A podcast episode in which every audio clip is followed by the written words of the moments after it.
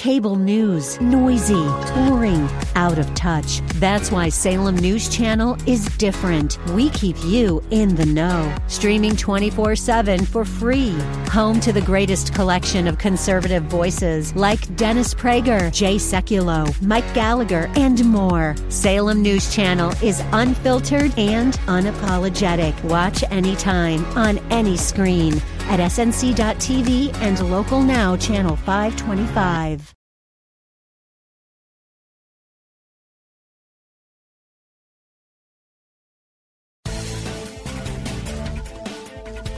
Welcome to the Pat Williams Power Hour, A M nine ninety and F M one oh one point five, The Word. This is your hour when Orlando Magic Senior Vice President Pat Williams sits down and speaks with authors who've written books on topics of interest and insight for listeners like you. And now, here's your host, Pat Williams. Folks, welcome again to the Pat Williams Saturday Power Hour. So glad you're with us. Uh, and so is Pete Paquette. He's our engineer, uh, gets us on the air. Andrew Herdliska produces the show. And Andy has produced Christy Shavers Stutzman, former Indiana State Representative from eighteen to two thousand twenty. We're going to talk about her book, The Spiritual Price of Political Silence. Christy, welcome to Orlando. Hope you're well. Thank you so much. It's great to be with you, Pat. Tell me about this book. Well, this book is a result of a fine arts teacher who loved writing music and being involved in fine arts, kind of waking up one day and realizing that I should probably be involved in my my uh, local government and uh, community. So um, it actually happened after nine eleven. My husband and I had just had our first child three weeks before nine eleven happened, and we just decided to look around and get involved in our community and make sure that we were had had good leadership. And so we uh, started showing up to local meetings. Local community meetings. And when you do that, I found that doors open, opportunities present themselves, and pretty soon my, my husband was um, approached about running for state representative, which he did. Uh, he won that first race by two hundred forty-nine votes. Oh. And you can't tell me that every vote doesn't count, because, it, boy, it counted in our race, and it counts in local races and state races across the country. But um, so... we got involved and uh, kind of I had to learn, relearn my civics class that I didn't pay attention to in school, and uh, realize that there's a you know to, to, a way to pass laws and, and get things done with uh, in, within the government. So it was a great experience for us. You served in Congress for six years, and I learned so much there. I served myself as a state representative, and I had a lot of people ask me, I don't even know where to start. It's so intimidating. It's overwhelming. Uh, where do I start to get involved? I'm really concerned about my community and my state. I'd like to make a difference. I just don't know how to do it. And that's what this book is a result of. How is Mike Pence viewed these days in Indiana? Well, you know, he's a former governor, former vice president. Uh, we're proud that he's from this state. Uh, there's a lot of mixed emotions on Mike Pence, but uh, yeah, that's, That's an interesting discussion going on. I want you to uh, explain to us the true facts about the role of faith in America. Well, from my perspective, uh, and having done some research for this book, I think people should be encouraged um, because we still have the structure in place that the Founding Fathers uh, created. Uh, and we are unique in the history of the world. Americans, I think we need to realize that America is unique in the history of the world because our government doesn't come from a royal family. We haven't had to deal with dictatorships. And the reason is that Americans are part of a system where we, the people, still have a say. We still have the ability to run for office, to uh, weigh in, to express ourselves, Uh, to exercise our freedom of speech, our freedom of religion and conscience. That is all still accessible to us. Now, it's starting to diminish. It's starting to be um, attacked, and also I think the foundation is starting to crumble. And uh, another reason I wrote this book is to kind of wake people up and say, you know what, the whole basis of our form of government was made with the assumption, one assumption, and that was that a moral and religious people would always be involved in this government, or else it wasn't going to work. And the founders, those who formed this government, said that over and over again in their writings, um, in, in, in the way they, they presented things. It was definitely a theme that I read. And so I think we need to be encouraged that we are unique in the history of the world. We have the ability to actually speak our mind, uh, to stand up for what we believe in, and to get involved in our government. It's not reliant on, you know, what our, our family lineage is. It's not reliant on how much money we have. Anybody can get involved. And if I'm a fine arts teacher, you know, who loves writing music, and I can get involved, anybody can do it. My guest in How Indiana, Christy Shavers Stutzman. We're talking about her book, The Spiritual Price of Political Silence. Christy, I want you to get into this topic. It's a it's a, a, a deep understanding that you can share with us about the humanistic philosophies mm. that have, that, that mm-hmm. have been that have been targeting faith in America for the past century. Am I right on that? You're exactly right. It has been a century, possibly even earlier, but from what I understand and what I've read, um, there was a cultural humanist Marxist philosophy that came over to America from the Critical Theory University and College in, in Germany. Now we know it as Critical Race Theory and other other terms, but it was called Critical Theory back in the day. Wilhelm Reich was one of the you know in, intellectuals who was trying to basically say that uh, humanism should win the day, was arguing for socialism and communism, and they were experimenting, you know, on different civilizations around the world, and every time it failed, they say, well, our utopia is just around the corner. Maybe we did something wrong. Let's do it better next time. And when they came to America, they targeted our children. They targeted our institutions of higher learning, and then they realized they needed to target it further down the list in our education system.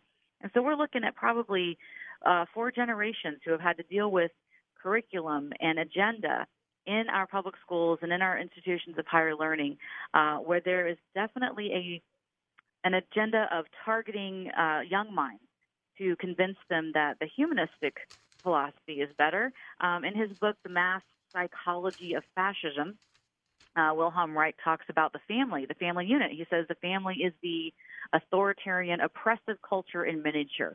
So whenever you have someone who does not believe that there is a God, who believes that man is the ultimate authority and wants to actually become, their new buzzword, transhuman, Um, they are going to do everything they can to reject any type of natural order in the world, any type of natural laws that exist that we see in science and have been proven by science or have been proven by working, you know, for society in general and, and our culture in general. They are going to try to up, upend them and uh, destroy them. So this man-centered socialist society, which is their goal, um, has a large swath of our society today rejecting Judeo-Christian values, and then we start seeing how society functions without natural order. You know, we have the an, an anarchy of the mind, of the individual mind. We have an anarchy in society as a whole, and that becomes the norm. And we're we're seeing you know violent riots in the streets. We're seeing lack of concern for others, uh, a total focus on self. Uh, there's no discipline in the schools. I mean, welfare state. We got growing fatherlessness, normal normalization of promiscuity in our youth. It, the list goes on and on. And so in this book, I basically say in the beginning, look, what Mer- America did from the beginning around the world was good, and there was so much good, and it was hard for me to list in this book. And the reason we were able to do good in the world was that we were following the natural order established by God, and uh, and that works. It works every time. My guest is Christy Stutzman. We're having a good chat with her about her book, The Spiritual Price of Political Silence. Christy, um, I want you to talk about uh, the start of our country, how America was created, the unique form of government, the spiritual, and then we'll get into some other areas, but let's go back and uh, talk about America's unique founding. Sure. Um, boy, what a founding we had. You know, I mean, when I look back at my family, most of them came in the late sixteen hundreds, and they were seeking religious freedom. That was the bottom line. They needed a place where they could actually exercise their conscience and not be afraid of government intervention. And haven't we come full circle right now? There's so many people who are intimidated uh, by investigations by the F B I and F B I raids and all these other things that we see targeting people of faith uh, simply for acting out on their faith. So most people came here seeking religious freedom in the beginning. There were others that came for other reasons, but I would say the vast majority that I've researched were somehow seeking freedom in some way. So when we decided um, as a country, and I would say it was a minority, not a majority, uh, that were involved in the revolution, and they said, you know, we're not going to take this abuse anymore from the mother country, which was Britain at the time. And uh, they said, we, we came here for freedom, and we want to keep that freedom. We've, we've self-governed for over one hundred years at that point. They've been self-governing. Uh, so when their own self-government was usurped, that's where they drew the line. And so they decided to push back, and they knew it was a risk. They knew they could lose to the greatest military power in the world at the time, and they took it on and uh, somehow won. And it was, I believe, it was a miracle from God that they actually won that. And as they formed our government, there were genius, geniuses who were coming to the table understanding the whole history of governments throughout the ages. They had studied Greece. They had studied Rome. They had studied um, all these different civilizations that had happened beforehand and figured out, all right, that worked. Mm, that didn't work, you know. So let's take a little bit of this and let's add it to this. And their basic agenda was to have a balance of power where the people were always the final say, the final authority, where the, the power rested in the people, not in the leadership of the government. And, um, you know, it's, It's kind of sad, uh, the situation that we're in right now, because the government um, has become more of what was feared, you know, in the beginning. Uh, but what was encouraging to me is that the structure is still there. We are not ruled by a royal family. We are, we have not had to deal with dictatorships. Thankfully, we've had sacrificial Americans along the way, uh, serving to defend our freedoms and freedoms around the world, sacrificing themselves and their families in multiple different ways. So we still have access to be able to be involved in our government. And the government was meant to serve the people and not vice versa. My guest is Christy Shavers Stutzman. We're talking about her book, The Spiritual Price of Political Silence. We've got another segment with Christy. Stay with us here. It's the Pat Williams Saturday Power Hour. And you're tuned in to A M nine ninety, F M one oh one point five, The Word in Orlando. That's a good place to keep your uh, your dial twenty-four seven. So uh, we will return. And when, when Christy comes back, we're going to talk about providing practical steps that every American can take to be politically active right now. Stay with us. More of the Pat Williams Hour in just a moment. A M nine ninety and F M one oh one point five. The Word. You're listening to the Pat Williams Power Hour, A M nine ninety and F M one oh one point five, The Word. Now, here's Pat. We're back. Christy Shavers Stutzman is in Howe, Indiana, and we're talking with her. Christy, uh, one thing I do want to ask you, if you could have lunch today uh, with any one of our founding fathers, uh, who, who, would, who would you sit with? Who would you want to take to lunch? Well, I think it'd be two people. It'd be John and Abigail Adams. Mm. Uh, I've read I've read their letters back and forth while he was at the Constitutional Convention and um, the Continental Congress, um, and they're just absolutely brilliant. I really admire the fact that they were before their time when it came to the issue of slavery. They were anti-slavery even then, and they were fighting against it there and arguing, you know, for freedom for all. Um, and there's so many biblical things that they talk about in their letters back and forth. Uh, it was just really inspiring to read their letters. I would love, love to sit down with both of those, both of those geniuses and talk to them. And isn't it good that those letters were saved, unlike uh, Martha Washington, who burned uh, so almost yeah. all, all of her correspondence? And uh, his, historians yeah. are still grieving over that, aren't they? Yes, it was a huge loss, huge loss to the country, and I can see what Martha's, you know, motivation for doing that. She didn't. She shared him with the world, really, uh, for their whole married life, and so that was kind of her way of keeping part of it to herself. But boy, it was a loss for us. Christy, uh, explain to us provi- uh, what are practical steps uh, that every American could take to be politically active right now? Well, when we see the issues facing our country, it's no, I don't think it's any different than any other time in history where we truly believe that there are some things that need to be changed. Uh, throughout our history, we have had the ability as Americans to look at our societal problems and woes and say, boy, we, we need to do better.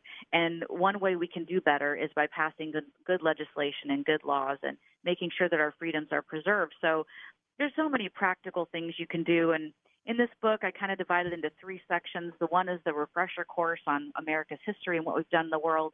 Uh, the middle part is an exploration of this cultural Marxism. And then the last part talks about how how you can get involved. And uh, from, you know, being a fine arts teacher, you know, and, and a composer, I really had to refresh myself on what to do. And I found it was more It was easier than I thought. It was simpler than I thought. And what you do is you show up. So start attending school board meetings. It's going to take a little time, or a commissioner's meeting, or go to a reception for a state rep, you know, uh, candidate, or uh, just get involved in some way. And it's easier, I mean, today than ever. You can go look on their websites. You can look for email addresses for their campaign manager. Um, you can start a communication there. Uh, and you can find out when there will be town halls. Um, all that is doable. Uh, one thing that I found that was very uh, effective was to get involved in a local race, whether it's school board or commissioner or state rep. Get involved, walk in a parade with them, uh, do a phone phone banking day, uh, learn how they are getting their word out to people. And as you do that, you'll get to know their staff. Their campaign manager usually stays with them when they are elected. But if we don't vet them in the beginning at the local level, then when they run for the next office, it's going to be too late because they already have name recognition. People are used to voting for them. They're seeing their name. So we really need to vet them in the beginning, regardless of what they're going to be making decisions on. Make sure they check all the boxes that you're looking for in a leader at a higher level. Uh, but, yeah, it's easy to get involved. You can actually lobby your legislator, which I've written about in the book. It's really easy, and as a constituent, as a voter, uh, you are the boss. And so when you show up to a state house or to a commissioner's office, you are the boss, and they should stop whatever they're doing and listen to you and, and take note. I was uh, amazed by a group of mothers who got upset about an issue that was being considered at our state house and showed up in droves with, you know, strollers and diaper bags and booster seats and kids and cookies, and they lobby their legislators. And boy, they, they the legislators took notice for sure of those moms taking time out of their busy schedule to be there and advocate for an issue that they were concerned about. What prompted you to uh, run for office, and what do you say to people uh, about that option? It's, it's a it's a big one. What do you tell them? It is. Well, you have to be prepared to put your reputation in God's hands, first of all. Um, it's up to him whether he, you know, allows you to serve or not, but you have to be willing to put yourself out there. It's not going to be pretty sometimes. On the local level, it's not too bad. If you get in the federal level, it's going to be a little stickier. Uh, but be willing to articulate what you believe and why you believe it. Uh, and second of all, realize that you can make a difference, whether you come from a business background, from an educational background. What you bring to the table matters, and your perspective and your worldview is going to have an influence. And if we're not, if we're not all sitting at the table uh, sharing in the discussion, uh, then we're not going to have a say in the final decision. So I would say when you run for office, uh, realize that uh, you need to be solid in what you believe and why you believe it. And then also be ready uh, for an open dialogue and to uh, list, be a listener. Um, but, yeah, running for office is, is a little bit challenging, but there's there's training you can take, and you can uh, you can really learn quickly. I I'm come from a, you know, nonprofit fundraising background. Well, that really translated into fundraising for campaigns as well. I never realized the tools that I held in my hands were so effective. Uh, but your experience in business is key. Your experience Um, in education and other areas, it's very, very important to have those people at the table speaking truth. Has the United States ever been a Christian nation? Well, I think from the beginning it was founded on Judeo-Christian values, uh, on those principles. There was no doubt in, in all of the reading that I've done in all of the original documents that these folks were dedicated to the moral principles that you find in the Bible. Mm-hmm. So they truly based this um, this government and this country um, on Judeo-Christian principles and, and morals. So, yes, I would say that this has been a Christian nation from the beginning, um, and it's up to us if it's going to continue. Uh, but one of the reasons I ran was that it is important for all people to be at the table from every background, every walk of life, and every faith practice. We all need to be there, and that was the whole plan. And if you're not there, uh, your voice isn't heard, and you cannot be salt and light in those in the halls of uh, the State House or Congress, wherever you, whatever you run for. Uh, Christy, what is your advice to a Christian who does run? Uh, what are some uh, warning signals? What are some things to be aware of or alert to? Well, be aware that our culture has definitely been targeted, and it is changing because generations have been inundated and indoctrinated uh, with this humanist worldview instead of a Christian worldview. So be aware of that. And there, you will be attacked and targeted uh, for your faith when you speak out, just like Speaker Mike Johnson and others have been. Uh, they will be targeted because they are standing for truth. And, you know, regardless of what circle you're in, Uh, whether you're in politics or whether you're in some other circle, business, uh, regardless, you will probably face opposition. Uh, that is part of, you know, our calling and, and part of what we've always experienced in the world. So don't let that intimidate you. Uh, be bold uh, for your faith. Know what you believe and why you believe it. Be able to uh, share that with others confidently and in love. I think we need to be marked by graciousness, kindness, love, openness, but we also need to be extremely bold in the culture that we live in. And we start our culture, first of all, in our hearts. Uh, that the culture needs to start with us, and then it needs to move to our family. Uh, we need to create a culture in our homes, and then that will influence others in our community, our educational system, our churches, and our businesses. So uh, be solid in who you believe, in, in what you believe, and who you are, um, and then speak boldly. We need strength. We need courage right now. We need courageous faith and leadership. Christy, I want you to break down uh, the title of your book, The Spiritual Price of Political Silence. Uh, what, what, what does that mean exactly? So I truly believe that America, and as Americans, we are paying a spiritual price. When you look around at the high uh, suicide rate right now, drug addiction, uh, the just the complete chaos that we see all around us, and especially in the hearts of our children and our schools, um, I truly believe we are paying a spiritual price for the church around the turn of the century deciding, you know, that's not our calling. We're not supposed to be in government. We're not supposed to be involved. Uh, we're just going to focus on our mission. Well, there was a break in the in the church regarding that. And I think what we missed in that moment was the fact that we aren't just the church in America. Uh, America is unique in that our government is made up of we the people. So if we are not being salt and light in absolutely every aspect of our nation, including the government, then we are not doing our responsibility. We're not fulfilling our duty as Americans. It's a birthright. So we have a birthright of involvement. And it doesn't matter what our what our background is. Uh, as Christians, um, even as non-believers, it's still our responsibility as Americans. If we exercise our freedom and enjoy this freedom, we also have a responsibility to be involved in the public arena. Uh, so the spiritual price that we are paying right now for having withdrawn from what we see as the political process uh, is very evident. And I, I truly believe that we need to, we are at a crossroads, and we need to right now take action on a, a, a huge scale. Uh, I think it's all hands on deck right now because the ship is sinking. Uh, the world is watching. When I was in Israel, uh, our guide took us to the Mount of Beatitudes, and we read Matthew five. And when we got to the part where it says, "Ye are the salt of the earth. If the salt hath lost its savor, wherewith shall it be salted? It is henceforth good for nothing, to be cast out and to be trodden under foot of men. Ye are the light of the world. A city that is set on a hill cannot be hid." He stopped and he turned to us and he said, "I want you to know, I'm, I am not a person of faith, but I am an Israeli citizen, and I'm a Jew by birth. And he said, I want you to know, as a citizen of Israel, you have done this thing that Jesus said, America has been a light to the world, and I am pleading with you now, do not stop. If you don't stop, I don't know who else will take your place. And that's the point we're at right now. The world is watching the cr- uh, foundations crumble, and it is up to us to step to the plate and stay not on our watch. Christy Shavers Stutzman has been our guest. The book, The Spiritual Price of Political Silence.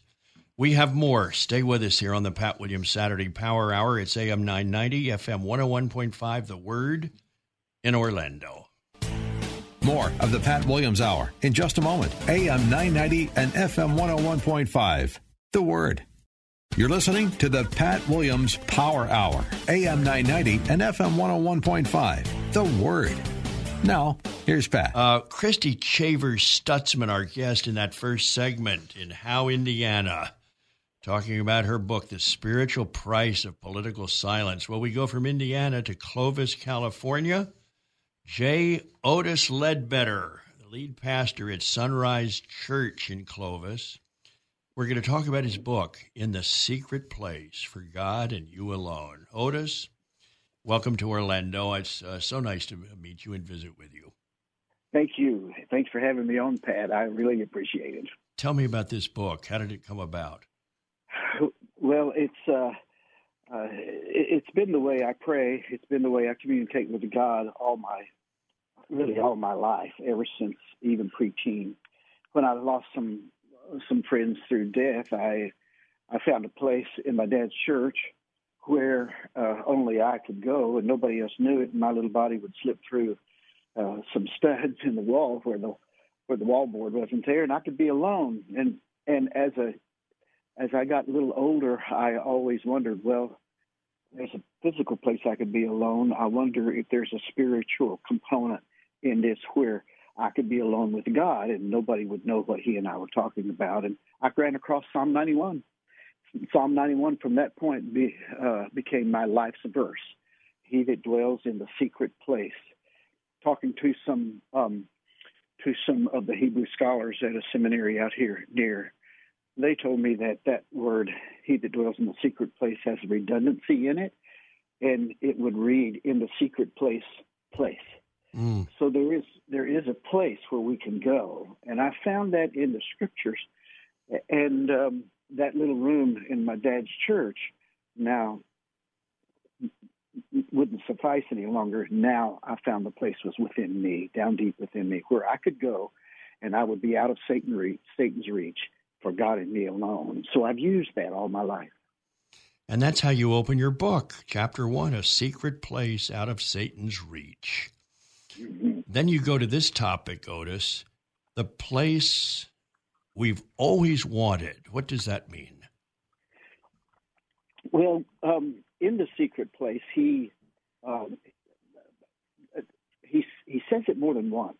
Uh, if it was just once in Scripture, well, that would be good enough. But uh, in the Psalm, David talks about it more than once. He he talks about it in Psalm twenty-seven, talks about it in Psalm thirty-four, and it's a place. And um, then if you go past all the four hundred years of silence and get into the New Testament, uh, it, Jesus talks about this, uh, being alone with him in secret. He calls it, he calls it a closet. Get into your closet. And he says, what's done in secret, I will reward you openly. And so I think we all long for a place where um, in the darkness of this world and in the lack of clarity, I think, in most most Christians' life, th- is this God speaking to me, or is this my own desires, or these my own thoughts? We long for a place where we can get clarity with our uh, in our relationship with God and know it. So it's a place. I don't, I don't really. I've never talked to anybody who who doesn't want that place. So we all want it, and God has prepared it for us. Next topic, reserve for two. Explain that one. Well, the beautiful thing about it is it's a secret place for God and you alone. I say that because it's a place where your spouse can't go. It's a place where your pastor can't go with you. It's a place where your children can't go. Nobody can go there but you and and God. And it's down deep inside you. And people say, well, isn't it a, a person who hasn't come to the Lord, can't they be alone with their thoughts? Well, yes, they can. But this is not alone with your thoughts. That that is you're communing with a, a higher power in your mind. You see, God doesn't go uh, – he, he doesn't deal so much in the senses. It's not a sensual thing. Or by that I mean in the five senses. As a matter of fact, there are people – If, if, if those senses were, if I could say they're like switches, five switches, and if we could turn one switch off, you may not be able to hear. If we could turn another switch off, you might not be able to see. You would be blind. If we could turn another switch off, you wouldn't be able to taste or touch, that sort of thing. So those are the senses. That's how we communicate horizontally with the world. I'm talking about uh, communicating verti- ver- vertically in a horizontal world. Vertically is not through the senses, it's through the spirit. And if you shut those, though, any of those senses off, God can still commune with you through the spirit. He doesn't need the senses to commune with you. He communes through the spirit inside you that's been made alive by our acceptance of Jesus Christ, and that secret place is there for he and us. Now, uh, for instance, in history, a person like Helen Keller, she had two of those switches off. That did not uh, stop her um, spirit from knowing, from hearing God, and from seeing what he is doing in her secret place, if that makes sense. That uh, sure does. Now tell me about this, uh, uh, Pastor. Out of the chaos, into the calm. What does that mean? Well, especially when danger swirled around David and... A lot of danger swirled around him. He was a man of war. Um, and when it swirled around him, um, the Bible talks about David as being a man after God's own heart. David learned to cherish his own secret place in the presence of the Lord, out of Satan's reach, and he got clarity there.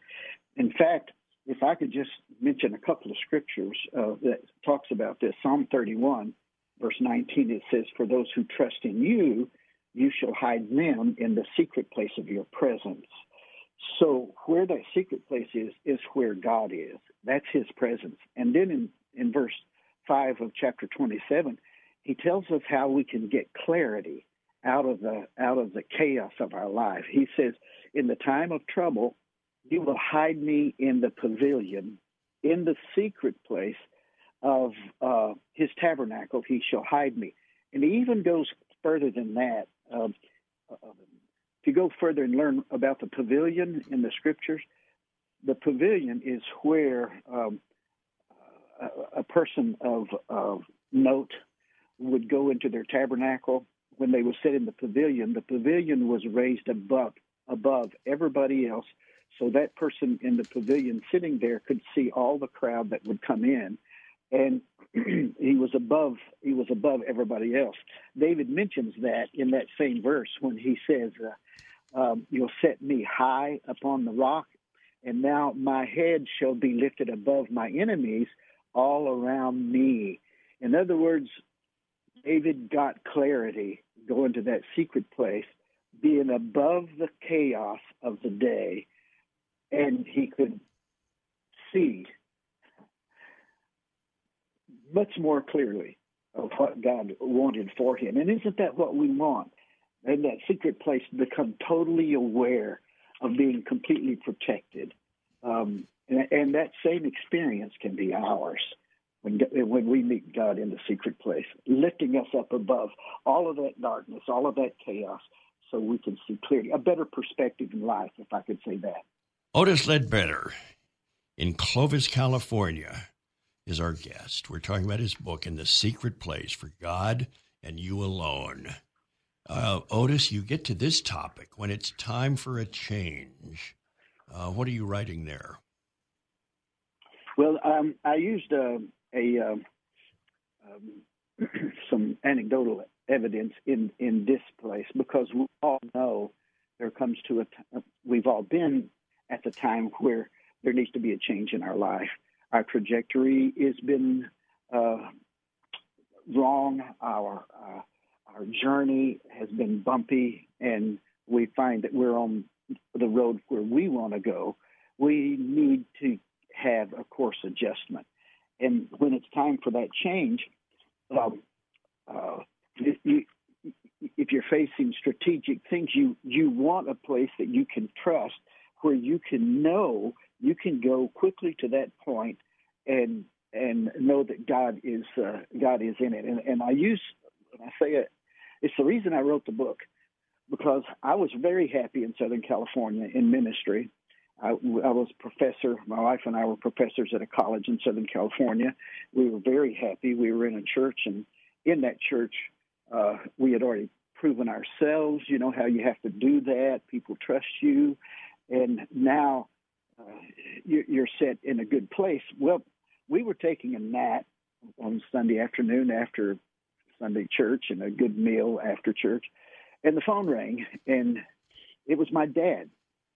And I uh, asked him, I said, "Hey, Pops, what's up?" And he said, "Hey, Otis, I just want to tell you the church up here voted today one hundred percent to call you as pastor."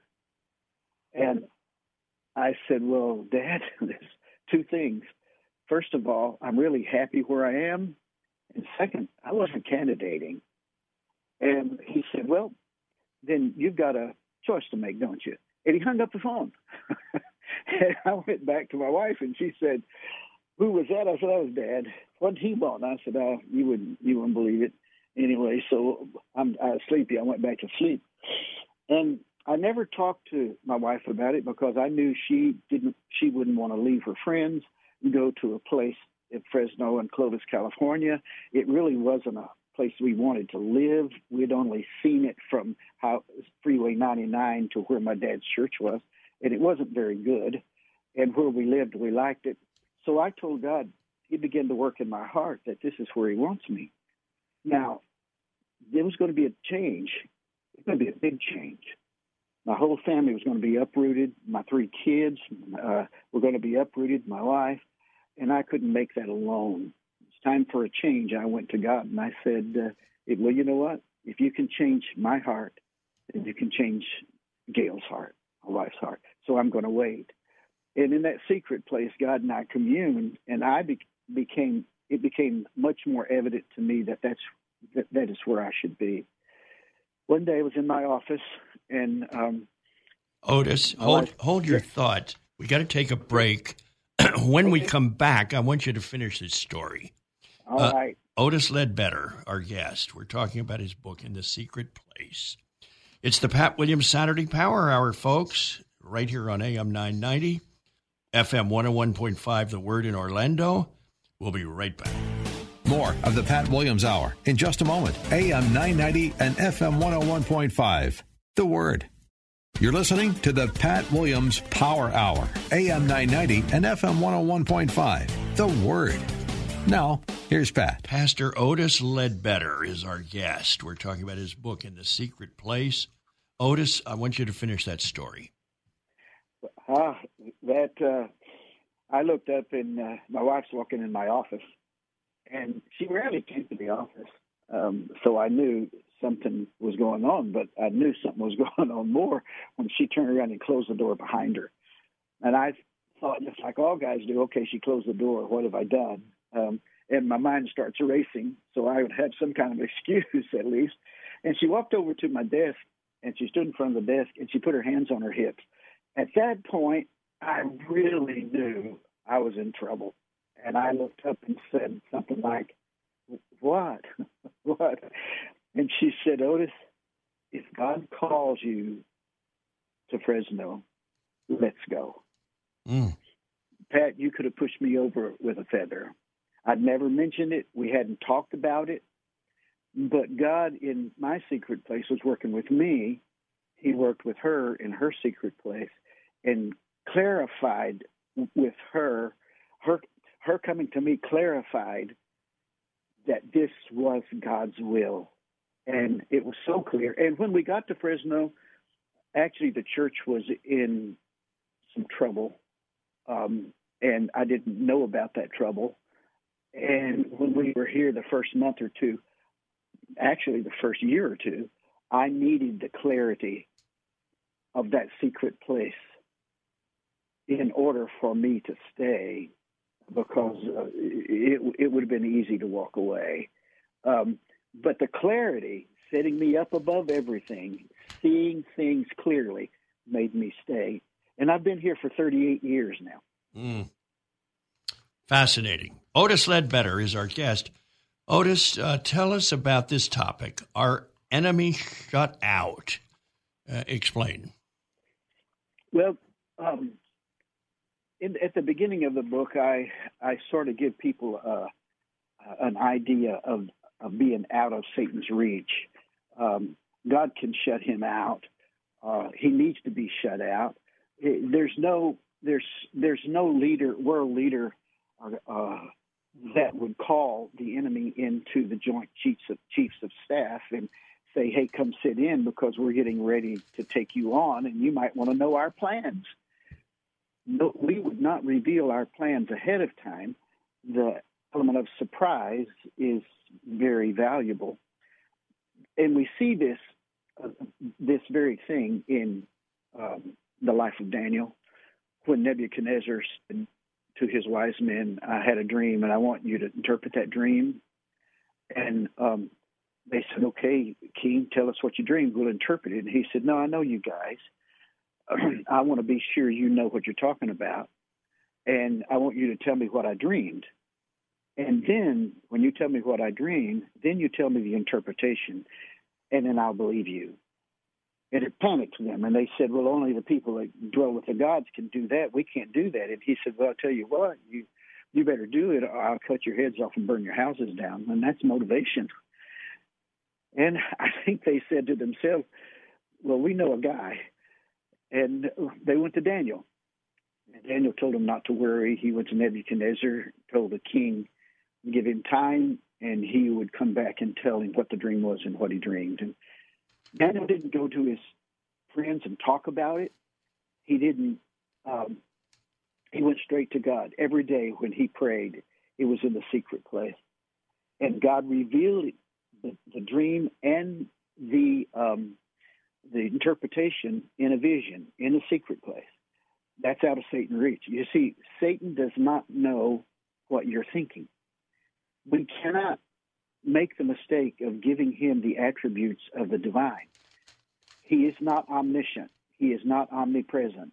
He is he is not omnipotent. He is a single individual created being just like me or you, only in the different form, angelic form.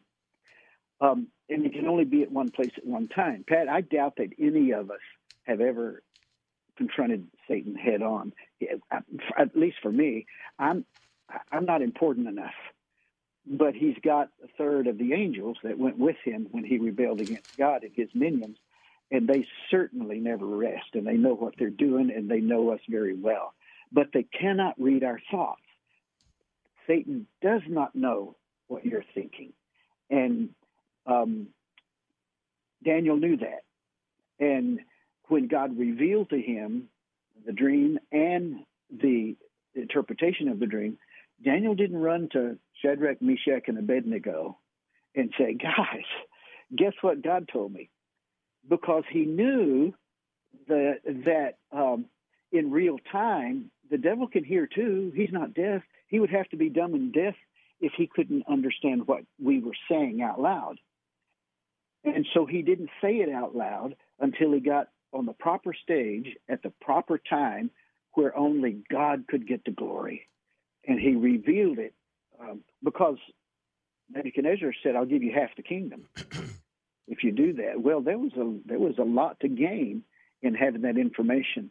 And so when when the enemy is shut out, he needs to be shut out because he doesn't need that information until it gets out of embryo form and has legs to stand on that it can take uh, what he would bring against it. Now, talk to us about uh, finding your future, Otis. Um, I think this is a uh, this may be one of my uh, my favorite. I, in in that in that particular chapter, I talk about something called life litter. Um, I I believe people are struggling with what's called life litter to the point that they can't they stumble over that and can't get to where God wants them to, or they can't understand what he's what he's saying. And um, you, you know, he, his he wants to reveal um, his will to us. Uh, And it won't be through some ecstatic, supernatural experience. Mainly, it's through his quiet promptings in in your heart. And for us, sometimes we are simply distracted by having too much clutter in our lives, life, which, which I think is life litter. Um, we trudge through the, the daily trials uh, or our our. you know, our schedule, and sometimes we get so cluttered by cynicism and doubt and weariness. Life will life will wear you out that we're unable to clearly perceive what's happening in our lives. You know, there was one time, I'm not that computer savvy. I'm in the older generation, and those things frustrate me sometimes. I think more than they help me. But at one time, I noticed that my computer was operating very slowly, and, um, you know, in these days, if it's five seconds late or ten seconds late, we think, well, we've got to get another computer. This thing's not working right. We want it instantly. But my computer-savvy son noticed my frustration and said, hey, Dad, let me check out your, your computer for you. And he informed me that it had accumulated too many temporary Internet files, file memory of those places I'd visited on the Internet. And he said, Dad, your your your computer's slow because it was bogged down with useless information from the past. And as soon as we dumped those old files that were taking up vital memory, the computer gained new life, began to perk up. And I think we just got to get our lives unclogged. Uh, we were never meant to be a debris pile for collecting and living under accumulated cares that overloads us with life's useless baggage. And the way we dig out from and under those, well, Peter said it in the first book to those believers that he cared about. He said, cast all your care on him because he cares for you. David said it in Psalm fifty-five. He said, cast your burdens on the Lord. He's going to sustain you. The casting is the activity that happens best in the secret place. You get those things out of your life so that life runs more clearly. Those things in the past will really bog you down. Now, explain to us waiting on God, Otis. I think that's the most difficult thing any of us do. Um, David also said um, that God said to him, um, stop striving, be still, and know that I'm God. Um, and um, in waiting on God, I think, um, as I did when um, I was looking to come to Fresno to pastor this church, I was waiting on God to change the heart of, of my wife. We also went to our children before we made that move. She made a good dinner, and we actually sat on the floor around the coffee table, and um, my son was, I think he was about twelve or thirteen. My daughter was eleven, and my second daughter had just been born. She was She was just about a year old at that time. Um, and we sat down, and I said to him, uh, I want to talk to you about something. And um, his, their response was, was comical. Um, but in the end, when I told them what God wanted, God had prepared their little hearts. They said to me, Pat, they said, Dad, if that's where God is leading, leading you, then we don't have any choice. We need to go. Um, and and I, I believe that you can harm people by jumping ahead of God. I mean, Saul saw, saw that when God didn't answer him right away. He numbered his troops. It got him into big, tri- big time trouble with God. And there were some things he couldn't do. So waiting on God is so critical so that we know his will. He not waiting on him is risky business. Waiting on him, he will show you he's got something better for you than what you even thought. Folks, our guest, and he's been a good one, Otis Ledbetter, Clovis, California. He's the lead pastor at Sunrise Church, and we've been talking about his book, In the Secret Place for God and You Alone. Thank you so much for joining us today on the Pat Williams Saturday Power Hour. We do this every weekend. Always so pleased when you plug in with us, and we'll be back next weekend for more right here at A M nine ninety, F M one oh one point five, The Word in Orlando. Have a great week ahead. A uh, very Merry Christmas to you, and God bless you. Thank you for joining us for this week's edition of the Pat Williams Power Hour. Join us again next week at this time, where faith comes by hearing. A M nine ninety and F M one oh one point five, The Word.